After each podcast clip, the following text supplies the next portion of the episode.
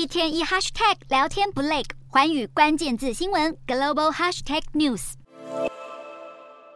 就在美中关系开始有回温迹象之际，《华尔街日报》突然爆料，中国计划在距离美国佛罗里达州仅一百六十公里的古巴设置一套电子窃听设施，收集美国东南部军事和太空基地的电子讯号。在消息传出不久，就有华府官员进一步透露，中国在古巴的间谍行动其实已存在多年。消息人士表示，美国情报详细记录，中国多年以来一直在古巴运作一个情报单位，还曾在2019年升级监控设施，强化对加勒比海地区的影响力，属于北京扩大全球情搜的一环。消息人士强调，美国总统拜登2021年1月就任时就已听取相关简报，对中国在古巴的情报活动有完全的掌握，而拜登政府可能已透过外交手段抑制中国的间谍行动。华府官员的说法确认中国间谍基地的存在，不过古巴。他与中国政府都在第一时间强烈反驳。今年年初，美中才因为中国间谍气球飞越美国上空一事，关系陷入紧张。如今，要是北京真的在距离美国本土一百多公里处运作情报收集设施，将对美国国安构成最直接的挑战。